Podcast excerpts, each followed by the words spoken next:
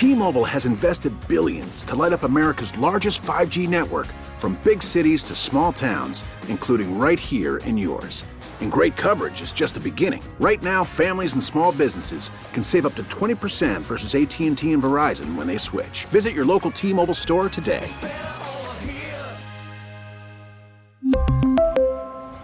Plan savings with 3 lines of T-Mobile Essentials versus comparable available plans. Plan features and taxes and fees may vary. The top stories from the KCBS radio newsroom. This is the All Local. Good afternoon. I'm Rebecca Corral. Here's what's happening. Expert searchers on foot and in the air have resumed their efforts to locate a Palo Alto couple in their 70s who vanished during a weekend trip to western Marin County. As KCBS's Jeffrey Schaub reports, one family member theorizes that the couple may have been the victims of foul play. 77 year old Carol Kiparsky and her husband, 72 year old Ian Irwin, have been missing since Friday after they were spotted walking along a road near a cottage they'd rented here in Inverness. Authorities are mystified. Hundreds searched for the couple Sunday and Monday and still no sign. Marin Sheriff's Office spokesperson Brenton Schneider. There was a lot of personal effects that were left behind in the residence, including cell phones, laptops. Uh, there was some hiking gear left behind, and their car was also at the residence. So, what do you make of that? Anything? Uh, it's it's very strange. If someone was going to go for a hike, they'd probably take their hiking gear. Um, we have nothing else to go on that would lead us to believe that there's any foul play of any sort. Jonas Irwin is Ian Irwin's son. He says he fears his parents may have been kidnapped. It feels like as time passes, something nefarious is going on. Searchers are broadening their efforts and will be going door to door today in Inverness neighborhoods. In Inverness, Jeffrey Schaub, KCBS. Homeless people who lose their stuff in Caltrans sweeps can now be compensated for their losses.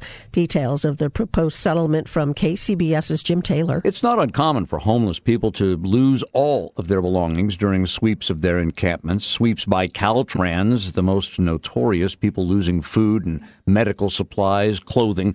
Settlement in a lawsuit filed four years ago by the Lawyers Committee for Civil Rights, legal director Elisa Della Piana. What Caltrans has been doing, giving five minutes notice, taking everything that people own and putting it into trash compactors. People lose everything. This has been going on for years, yes?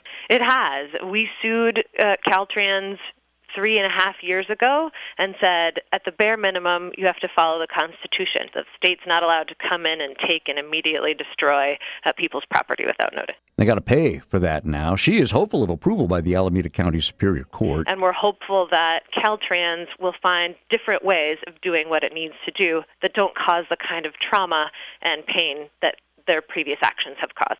Jim Taylor, KCBS. All eyes on the construction industry as California workplace fatalities increased 11% from 2017 to 2018. As KCBS's Margie Schaefer reports, the National Safety Council believes technology can help turn things around. California had 422 work related deaths in 2018. It's the highest number reported in 10 years. Is most likely due to this economic strength that we have right now and more people working and our highest fatalities, and it has been for many years is in the construction industry. That is President and CEO of the National Safety Council, Lorraine Martin. People working off the ground, creating structures is the number one hazard in the workplace because people are at risk of falling. Martin says ladders are a poor way to get from one place to another and says lifts Aerial lifts, platforms with harnesses should be embraced, and technology such as drones can help eliminate fatalities. Apply things on wires, apply things at the top of structures, using drones uh, operated by a human who's on the ground. Only Texas, where there were 488 deaths, had more workplace fatalities than California last year. Margie Schaefer, KCBS. State officials in California say more than 1.5 million people have purchased health insurance through a taxpayer funded marketplace. That's 1.6% increase over last year's enrollment. It's the first increase after three years of decline. This comes after state legislators passed a law requiring people without health insurance to pay a tax. State officials also announced that starting tomorrow, people can still register.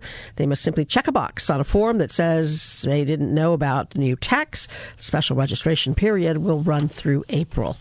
Subscribe to the All Local wherever you get your podcasts and stream us on your smart speaker 24 7 by saying Play KCBS Radio.